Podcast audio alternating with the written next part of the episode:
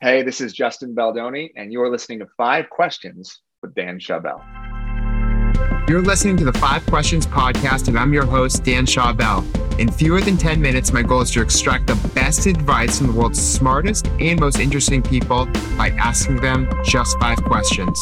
My guest today is actor and author Justin Baldoni. While you may know him from his acting in Jane the Virgin or his films Five Feet Apart and Clouds, Justin has spent his life on a journey to understand what it means to be a man. After giving a TED talk about being man enough, he wrote a book by that name, which we discuss in depth during this podcast episode. Welcome to Five Questions, Justin. Thank you for having me, Dan. It's good to be here, man. Great to have you here. And I want to start off with your family, especially your father, and how he defined masculinity for you growing up. Uh, how has your view of masculinity similar to his? And what have you done to make it your own? my dad was raised with the idea that a man provides for his family and a man figures stuff out. He was raised by an immigrant who came to America and had to make it on his own. And he passed that down to me and it's something that I still struggle with. The blessing was that my dad also believed that men are allowed to feel. But where he got stuck was that he wasn't comfortable being vulnerable. Our biggest difference is that I believe one of the aspects of being a man is the idea that vulnerability is true strength being vulnerable is that thing that's uncomfortable that you feel resistance to in your daily life being willing to share that i believe should be included in the definition of what it means to be a man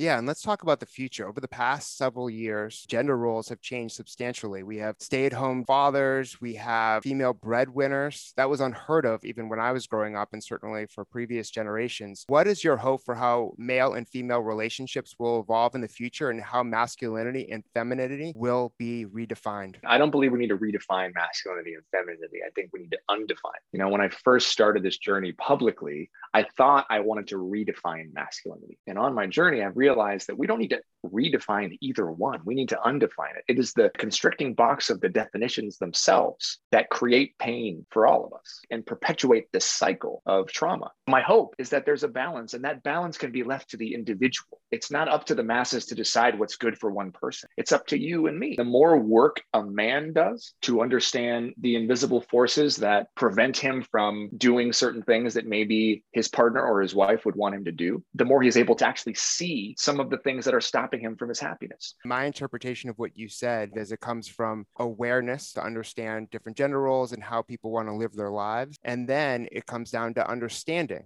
You really have to understand and that takes a lot of thought. We don't have enough thoughtfulness in our society. Everyone's like yeah. can't even sit still for three seconds. So you're a father of two children. How have you been raising a compassionate feminist son and what role has your daughter played in his growth as a human? My son's three it's really tricky even using words like feminist when describing how I'm raising a feminist son. I'm raising a boy to understand and to see the power of girls and women. My son is very much like me, is a very emotional boy. He cries very easily. I have to reward him and validate his feelings when he's emotional. If he has an emotional reaction to something, and he cries and I see him start to hold that back, I affirm in him that those feelings he's feeling, feelings are beautiful. His tears are okay. He doesn't have to hold them back. He can cry. If he talks back to his mama, we I very clearly I don't let him do that. I say we do not talk to mommy this way. We do not talk to women this way or girls. One of the things I do with my son every night and my daughter is I reaffirm in them that their heart is the strongest muscle in their body. And I believe at its core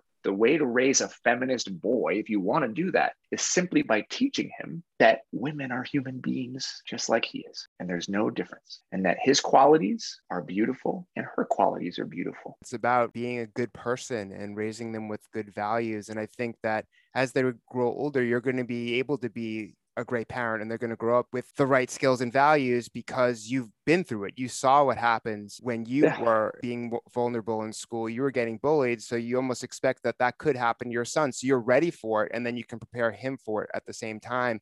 And because you have a daughter and a son, it's almost like this this great experiment. So you can see what methods work and how to raise both of them so that they can grow up respecting each other and therefore more women and men like them. So in a sense for everything you're doing in, in your parenting it's benefited by having a girl and a guy instead of two guys or two girls because you can kind of cross pollinate and just want to switch gears. What are some ways that men can start having more deep and vulnerable conversations instead of remaining surface level like talking about sports? I'm into biohacking and cold thermogenic Genesis and ice baths and things like that. And I like it because I hate it. The feelings that I uh, I feel as I'm as I'm getting into an ice bath, like what happens and the way I'm confronted is analogous to so many things in life. And what I realized as I was writing my book, specifically on male friendships and connection, is that I have felt the identical thing. This resistance, this frustration, this anger, this talking myself out of it. I felt the exact same thing when I've tried to be vulnerable in front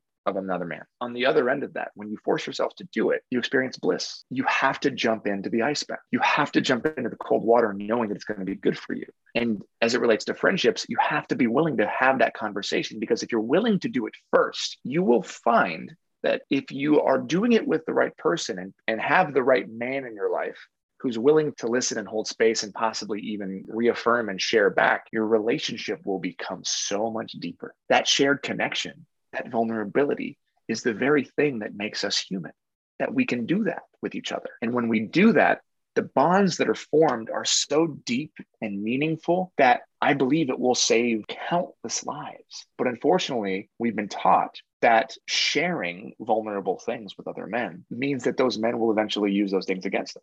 And we see that in movies and TV too, but it's just like I see it all the time. small part of the time that happens. Like in, so we in have very exactly. few cases, but it's we so, think it's in all cases, even if no, that's only existing in our head. because men are good. Because People are good. Men in particular are good, and we want to. We secretly want to have these relationships. When you share that pain or that shared experience with another man or another person, that that person will reflect that back. And it sure, gets might- easier. And It gets way just easier, like just too. like a cold plunge. And I'm glad you said that. And what's your best piece of career advice?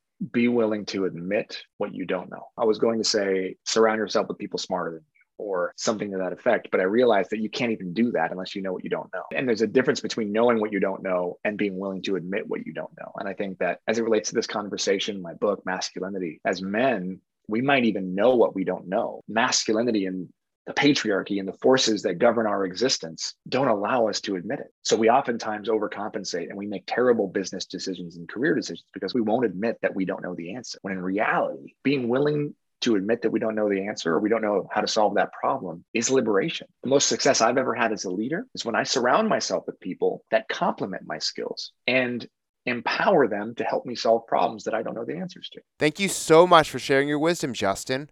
To follow his journey, you can read Man Enough and find him on Instagram, Facebook, and Twitter, where he shares life updates, appearances, travels, and family.